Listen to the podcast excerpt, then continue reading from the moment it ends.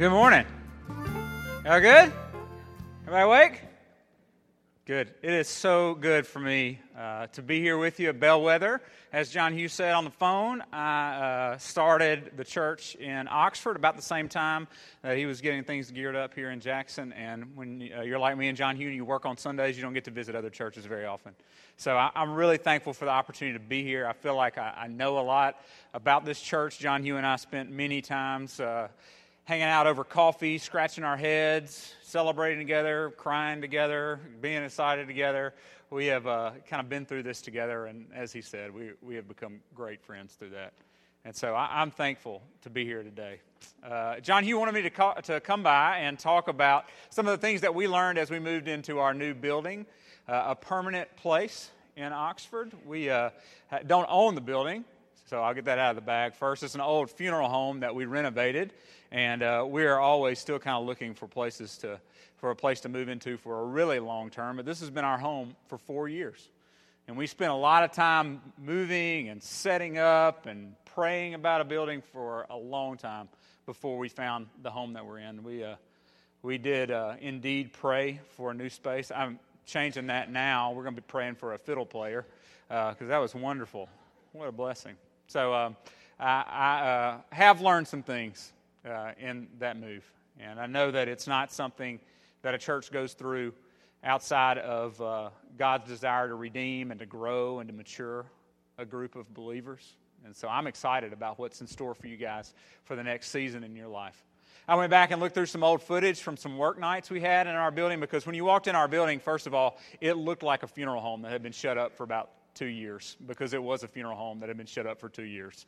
And uh, there was shag carpet on the ground. Some of the walls were painted pastel colors about three quarters of the way up. There was an embalming room that we won't even mention what it looked like. It took a lot of bleach and a lot of work in that place before we could keep our kindergartners in there.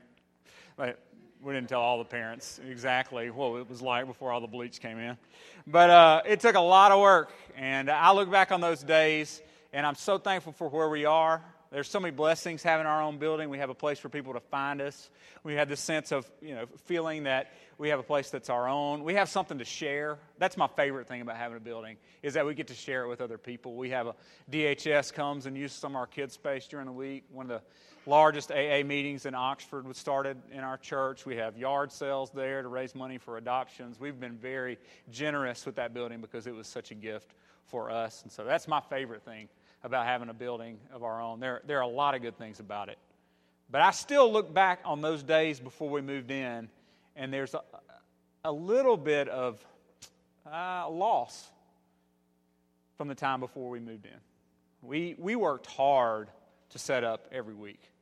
And we worked hard to invite people to a place that felt a little temporary, and we worked hard, real hard, in that building as we got ready for uh, it to become a church.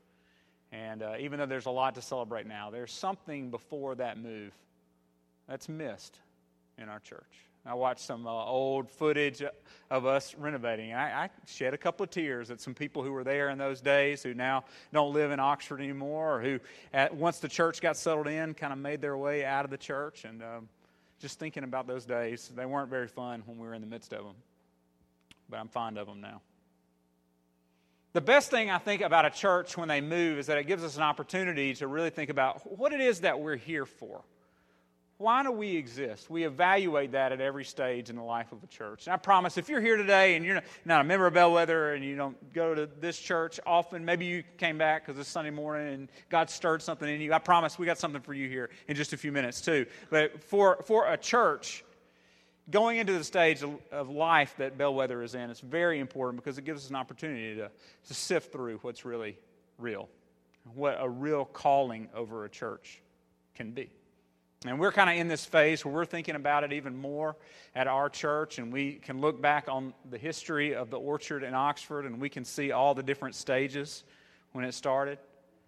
The first stage was infancy stage, and then it was kind of like having a newborn baby. You know, those days are supposed to be beautiful and I guess in a lot of ways they are, but you're up a lot at night and there's always a little bit of spit up on your shoulder and you're kind of sleep deprived and it's kind of wild. When we first started the church, we met in an arts center. Nothing as nice as this. Uh, it used to be a place where on Saturday nights they would rent it out to fraternities to have their crawfish bowls, and then we would have church there the next day. So it uh, engaged all the senses, so to speak. And uh, when, in those days, there was a lot of heavy lifting, a lot of moving in, a lot of setting up. There were a lot of late nights, a lot of prayers, a lot of sore backs. And that, that was what marked that time in the life of our church. And then we moved into this building. This was a permanent location. We got to be in it all the time. And it was kind of like we graduated into our toddler years as a church. And toddler years are fun. I have a 20 uh, month old at my house, and that's a really great time because everything is new and exciting. You're like, oh, wow, you learned a new word. Oh, you found your belly button. That's awesome. We take, we take lots of pictures in the toddler years, and we get excited at every new thing that happens, but then eventually we grow out of that faith. And as we process through things in Orchard, at the Orchard in year seven, we're kind of in this place where we're figuring out what's next in the next stage. How do we grow into adolescence? And it's been a great process because God has get, really given us some gifts, some insight. And I want to share a few of those with you today. The first is that we found some things in uh, the book of Acts. And one small verse in the book of Acts, Acts chapter 8, verse 8, uh, has said a lot to us over the last few months. Acts 8, verse 8 says very simply So there was great joy in that city. Now, in the context, this was when the early church was moving into a new stage of life for them as well. Stephen had just been martyred. And it was kind of the low point in the movement of Jesus. Stephen, a fiery, great speaker, he was full of passion. He would speak, and people would be drawn out to hear him and to, to be changed by the gospel that he preached. And there he was, murdered, stoned savagely in the streets. The, the church hit a low point. It was at that moment that a wave of persecution came against the church. And so the low point got even lower. But what was obvious is that as God was moving the early church into a new season, He was right there with them. The persecution that came after Stephen was stoned scattered the church far and wide, and yet with it scattered the gospel. And we know from the cities that the early believers ended up in as they were running and hiding and reestablishing themselves in churches, we know that they had a great impact on their city. We see it in Acts chapter 8, verse 8.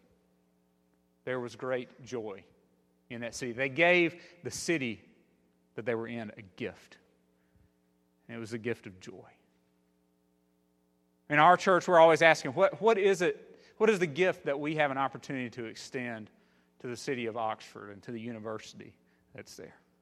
And I would encourage you as a, as a church here in Bellwether, in Jackson, it doesn't take long to dream about all of the things that a church could hand over to a city with so much potential and so much beauty and so much growth, but also so much need. It's inspiring to remember that even in the darkest of days for the early church, for our church, for the church, God was still moving in such a beautiful way that those believers, battered and beaten and fearful, still had a gift to give the gift of joy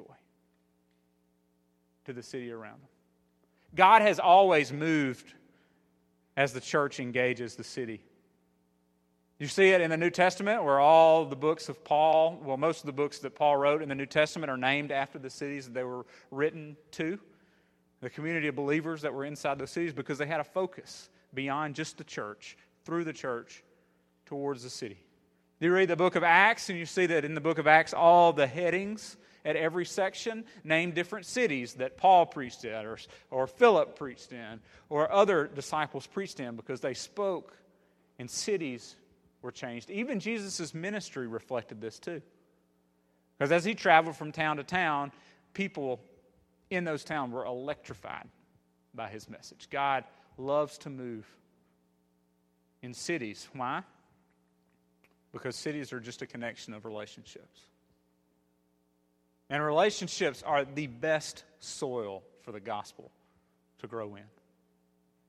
And so we see that in Acts 8, how God was redeeming all the connections that those believers had throughout the city. And before long, the gospel that fulfilled them and gave them a sense of joy was now moving through those relationships, through those connections, into a br- very broken city around them. And that's still God's desire for us as churches, regardless of where we meet. If we own the building, we rent the building, we have our name on the building, regardless of all those things, it's still God's desire for every church that it wouldn't be focused just on itself, but on the city that's around it. Now, we're always trying to figure out exactly what that means for our church. And so, one of the, passages of Scripture I want to share with you today is from Ephesians chapter 3. If you got a Bible, would love for you to turn in it with me. If you got a smartphone or something you can look up a Bible on, you're welcome to use that as well.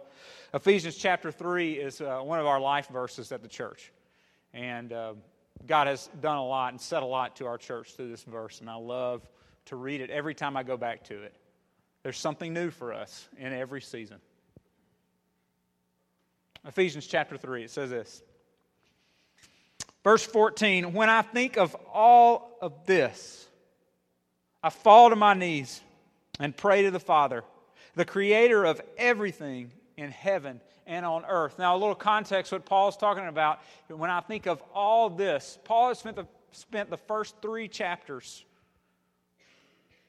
of the book of Ephesians talking about how God came for the Jews, for those who were looking for him, for those who deserved him, for those who had ordered their lives around his law and the way that he'd revealed himself to them from the beginning. God had come for them, but also he had come from those for those who they assumed were far, far beyond his reach. God had come through Jesus. He had pursued those who had it all together and who dotted every I and crossed every T, and yet also he was pursuing those who didn't even know where to begin to search for him the Jews and the Gentiles both. And the, the realization of that good news. Paul says, When I think about this, I fall to my knees. I'm overwhelmed by the vision that God has over his good news. It is for everyone. I fall to my knees and I pray to the Father, the creator of everything in heaven and on earth. And that's not just a title for God, the Father of everything on heaven and on earth. That's not just a title for Him, it's also a part of His nature. And when we pursue Him as such, we find all the gifts associated with the Father of everything on heaven and earth. That's what Paul talks about in verse 16. I, I pray that from his glorious, unlimited resources.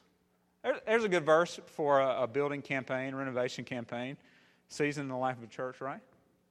From God's glorious, unlimited resources.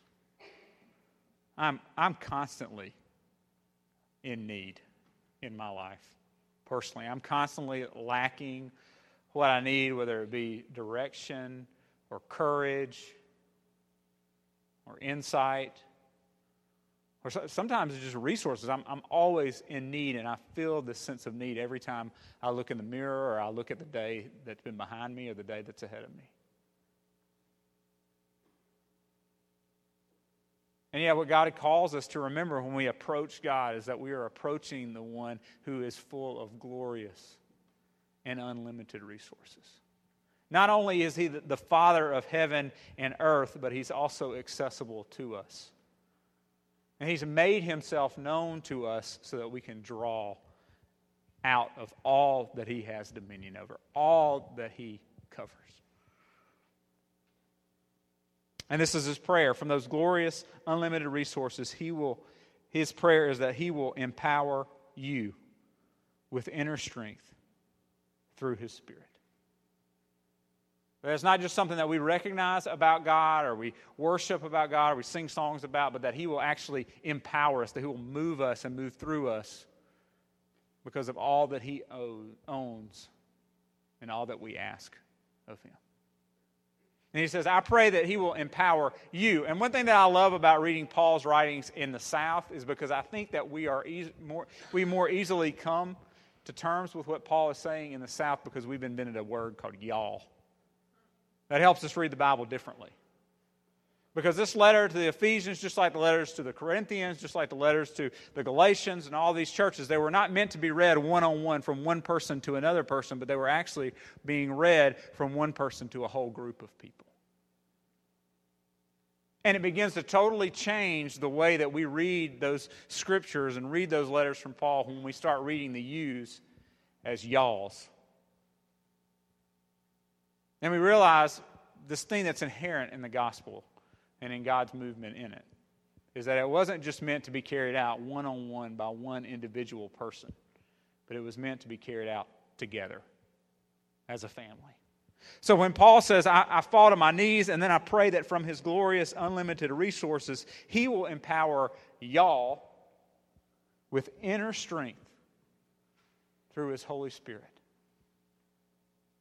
That what we can do together as a church family, in season, out of season, in rented space, out of rented space, what we can do together is greater than anything that we could do separately. That's why joining a church is unlike joining anything else. Because joining a church means that we fall in line with the power of y'all.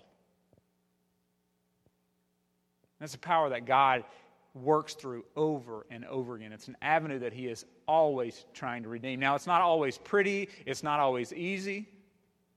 There's conflict, there's challenges, there are things that are confusing and difficult and complexities. There are seasons. I've talked to several people here today. I'm like, man, this is awesome. Look at this place, all these lights, and sounds great and everything. They're like, yeah, it's great. Let's go. We're ready to get out of here. And there, there are seasons like that in every like, the life of every church and every um, group that would fall under the y'all of the New Testament. And yet, what God has promised through His church is a promise He, he still fulfills. And if every church would use the season that they're moving out of and moving into as an opportunity to seek anew what God would do through us, then He would answer every time. I pray that from His glorious, unlimited resources, He will empower y'all with inner strength through His Spirit. Verse 17, then Christ will make his home in y'all's heart. Did you know that there's a possessive version of y'all? Y'all's heart. He will make his home in your heart, y'all's heart, as you trust in him. But he's not going to be just above us with all the resources and all the knowledge and all every owning everything on heaven and on earth, but actually he would come so close. And that Jesus would make his home in our hearts and begin to direct and guide our lives from that point. You know, when Jesus makes his home in our hearts, he can ask questions differently than he does when he just lives in a book or when he lives in a place. When Jesus makes his home in our hearts, he can ask us questions like, why, why does that hurt so bad? Why do, you, why do you think you feel so lonely at this time? Why is this relationship with somebody broken so deeply? Why have you been trying to break this addiction and you just can't? Jesus can ask us those questions. He can ask us those questions when He lives in our heart, and that's exactly what He wants us to do to invite Him in. Next verse, next sentence, this is where we get the theme, the, the name of our church from. It says, Your roots will grow down into God's love and keep you strong. Roots, we all have roots like an orchard. Pretty simple. The more that I'm learning about that metaphor and that image, though, the, the, the more beautiful and more full it becomes. Uh, there's uh, the quaking aspen trees in Colorado. If you've ever been out to Colorado, you've probably seen them. We have a picture um, for the screen back here, I believe. There they are. Beautiful, especially this time of year. Part of the landscape in the West. Very uh, photographic, as you can see behind me. But what's interesting about these aspen trees is that for all the beauty that they have on top and all the strength that they show in the fall and in the winter and the, the kind of brutal seasons in that part of the country, if you look beneath the surface, you'll see a network of roots that will blow your mind. For a forest the size of this, just a, a, group of trees the size of this, their roots are interwoven together and spread out underneath the ground for 20 acres. And some of them are tens of thousands of years old, the root systems beneath the soil. And so much of their beauty and life and vibrancy and strength happens because underneath the soil, they are not just reaching out as individual trees, but they are depending upon each other and interwoven together to draw up nutrients. That image of roots has been one that's, has constantly called us back to the fact that what God would do in us, plural, happens as God does something special in us individually too. As we each make it, it a commitment of our lives to draw our roots down deep, to reach out into the fullness of who God is and find our strength there. When as individuals we do it, then we as a church grow in ways that we could have never imagined before. And what, what's there for us to grow our roots down into? Well, the next uh, line Paul tells us it says, May you have the power to understand, as all God's people should, how wide, how long, how high, and how deep His love really is. There is an infinity for us to sink our roots down into and draw nutrients from, draw life. May you have the power to understand, may y'all have the power to understand how wide, how long, how high, and how deep His love is. When, when that's experienced, the fullness of God is experienced, in a church family, we begin to see its shape. And its shape is long. The fullness of God is long. It extends out through all of our relationships. It extends out over those people in our lives who are so far away from God and not even looking and not even caring, but they're hurting so badly. God's love is wide, it extends out over them. It extends out wide throughout this city over all the children that God has here. God's love is not just wide, it's also long. It helps us to see over this hill that's before us and over the next hill through this season and into the next season. I know that, that some of you are probably in a good place in life. And understanding God's love that it, it is long, that extends out far before us, is reassuring in those seasons, but not as reassuring as those who are in difficult seasons in their life. And to realize that, that God has, has gone before us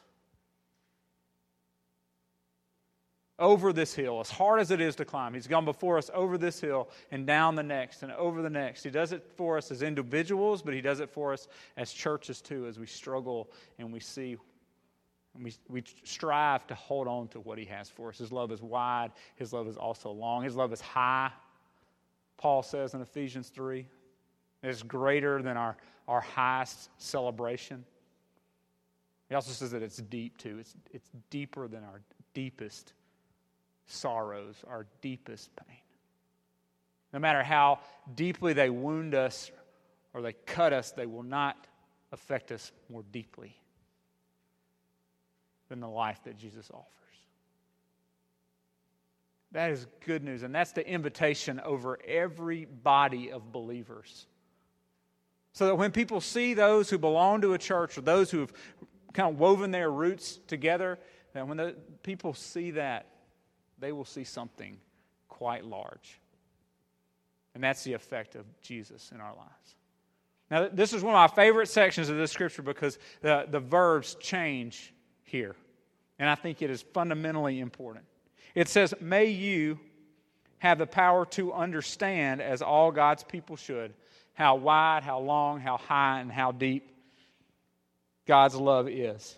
And then verse 19 says, May you experience the love of Christ, though it is too great to understand it.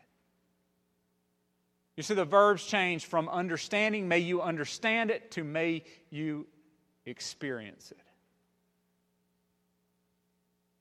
And there is no greater call over a church than helping people go from understanding to experience. In fact, there's no greater thing in our lives than moving from a place of understanding to a place of experiencing. When I got my first car, I knew all about driving a car. I'd been to um, driver's ed class, I'd taken the test, I had taken the test again, I had gotten the, the license. I knew all about which pedals you, you push to make it go. I knew about how to turn the blinker on and how to read the signs and how to stop. I understood everything that there was to understand about driving a car, but the experience of pulling out of the driveway for the first time without anybody else with me is something I'll never forget. Right? Moving from understanding to experiencing. That's where the real moments of life happen. When, when you have a, a newborn baby, you spend nine months preparing for it. Uh, many of you are lucky because you had babies before the internet was in every home. But if you had the internet, you've read all sorts of things, varying opinions about how to take care of a baby or how to understand babies. But by the time nine months rolls around, you have a pretty good understanding of what a newborn is going to be like and what your responsibilities are. But there is nothing like holding a newborn baby. And that moment from understanding into experiencing will change a life. It'll change a man's life in an instant. Those moments that God continues to call us into. I, remember being young, I understood kissing. I had seen it on TV, I had seen it in movies, I knew what it looked like for two people to kiss. But the experience of a first kiss is wholly different than just understanding it. those beautiful moments of life. And it's the, the, the, beauty that's in those moments that God, who, who holds everything in his hand, is continually calling a church to move from understanding to experience, understanding to experience, understanding to experience time and time again. God would say over us, You understand love as a construct. You understand it as a theory, but I want you to experience and experience again what love really can be in your church.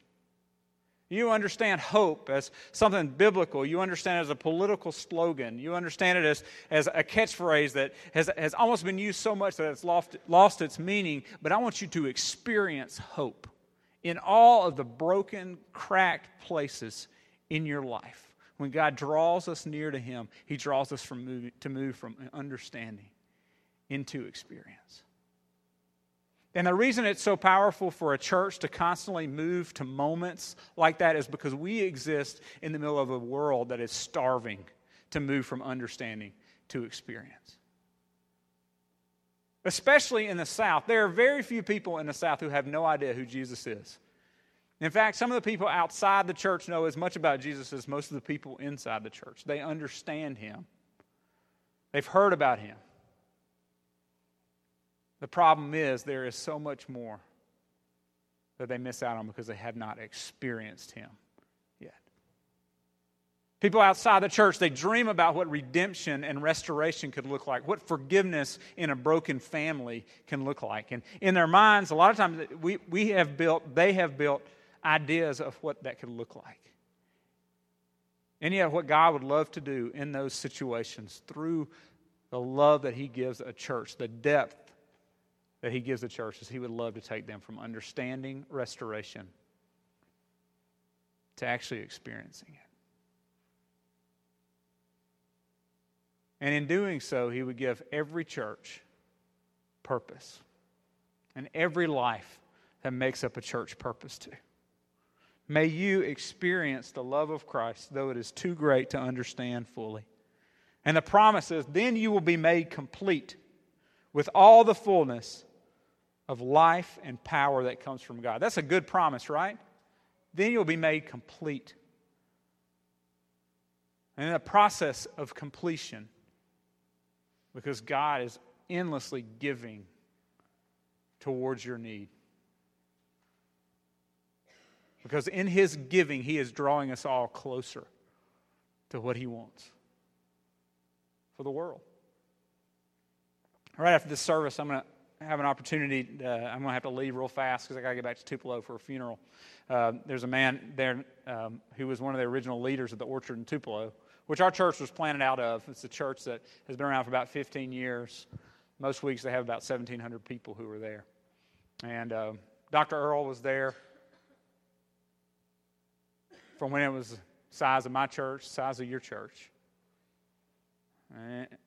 And as we celebrate his life as a leader in that church, we'll also celebrate the fact that in his wake, he left two very fruitful congregations, sharing the gospel that he loved so dearly.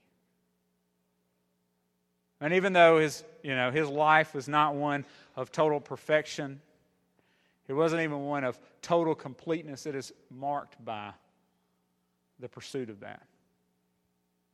And in his wake, there are countless stories of people who have moved from understanding to experiencing. And, man, may the same thing be said about all of us that in our wake, we would leave the same kind of work that changed our lives. We'll wrap this up. Chapter verse 20 it says, Now, all glory to God, who is able through his mighty power at work within us to accomplish infinitely more than we might ask or think. Glory to him in the church and in Christ Jesus through all generations, forever and ever. Amen. Paul closes out this lofty section of Scripture by saying, if we would only accept the invitation into the depth of God, He would do infinitely more than we would ever ask or think. Think about the scope of that promise infinitely more than we would ever ask or think. It means that we better clue in our imaginations into the work of God. Because what he longs to do is to beat them every time. I don't know how you guys are marking your transition into your new building. I know that every church celebrates it a different way. And one thing I know about coming here is uh, that it, the last thing that you need is for me to like cast a vision over that because you guys are so blessed to have one of the most visionary leaders of any church. I, I am so inspired by John Hughes' leadership and his ability to cast a bright vision. But one of the ways that we have marked that every time that we've moved into a new place is that under the stage or under the carpet, we've uh, had a service where we've asked people to write names. And we've asked people to write names of their friends or their family members who don't know Jesus, who we would pray over, that they would either come to know Jesus in that place or they would come to know Jesus through something that began in that place. It's always a, a powerful night powerful opportunity for that. I'll never forget the first time somebody showed up and their name was under the carpet. It was actually a piece of our stage that we pulled up, like one of these pieces right here, and we wrote in Sharpie people's names underneath, and somebody had written his name down. And I'll never forget, he hadn't been to church in 20 years, and when he came walking in the door, everybody stopped and watched him because they knew. And it, it was this unbelievable movement in his life that was undeniable. God was calling him to something. He was the biggest success story that we'd ever had. He came in the church. Two weeks later, he was back again. We asked him if he wanted to be in a community group. He was like, okay, I'll be in a community group. Like, really? People usually don't jump into that that fast. Okay. So we went there every week, sat on the edge of his seat, couldn't wait for the next thing to come out of somebody's mouth. Never said anything for the first two years. Sat on the edge of his seat, couldn't wait for the, the next word to come out. Now, currently, he's a community group leader and one of our most passionate community group leaders. He gives of his time to go and spend time with other people who don't know Jesus. He's written their names in his journal. He is experiencing what for 20 years he only understood. And it's a beautiful thing to see. And I'll never forget the day that I called him into my office and had that piece of stage leaning against the wall because we took that stage apart. And I said, I, I want you to know how much I've grown seeing Jesus' pursuit of you. But I want you to see something. And I turned that piece of stage around, there was his name written right there from three years earlier. And just, just the tears that welled up in his eyes realizing that what someone else had understood and then experienced, that when they thought about him, all that they could think about was how they wanted it for him too. And I think that that was one of those moments too. That he had always understood Jesus, the one who seeks and saves the lost. Jesus is like the woman who loses a coin. She lights a lamp and she looks for it all night. He understood it. He had been to church as a kid, he'd heard all the stories. But in that moment, he had experienced the never relenting, always pursuing grace of Jesus. The thing that has the power to transform a life, but it also has the power to fill a church and to change a city, to change every city. So, as, as we close, I want to encourage you, Bellwether. I'm so excited about what's ahead of you in the next two or three weeks. But I want to encourage you, in the middle of all the moving and all the work that it takes to do that, in the middle of all the excitement of a new home, take some time to think about what, what is it that God is leading you into as a church body? And what are all the places that He longs to see you experience things that before you only understood? And then the best question who are all the people that He longs to do that for, too? Let's pray together. Dear God, thank you so much for your word. Thank you for the way that it's relevant today, just like it was the day that you first inspired it. Thank you for this church. God, I pray that you would continue to fill them with the power of y'all, that you would grow their roots deeply into you, but that you would do it at the same time that you grow them closely together. And may the gospel, which is good news, may it just ripple from one life to another building momentum to go outside the walls of this building, outside the walls of the new building, and into a world that desperately needs it. God, I pray for this church and for the future that it has. I pray for the man who usually stands up here on stage and teaches that you would continue to fill his heart with passion and with a willingness to lead courageously. I pray for his family, God, that you would protect them and continue to fill them with love and faith. I pray, God, for this city, for all of its needs and all of its hungers. I pray that one of the most beautiful ways that you would meet those needs would be through this body, this church, God. We believe that you want to. And so today we we just ask that you show us how to follow you into that. It's in your name we pray. Amen. Thank you.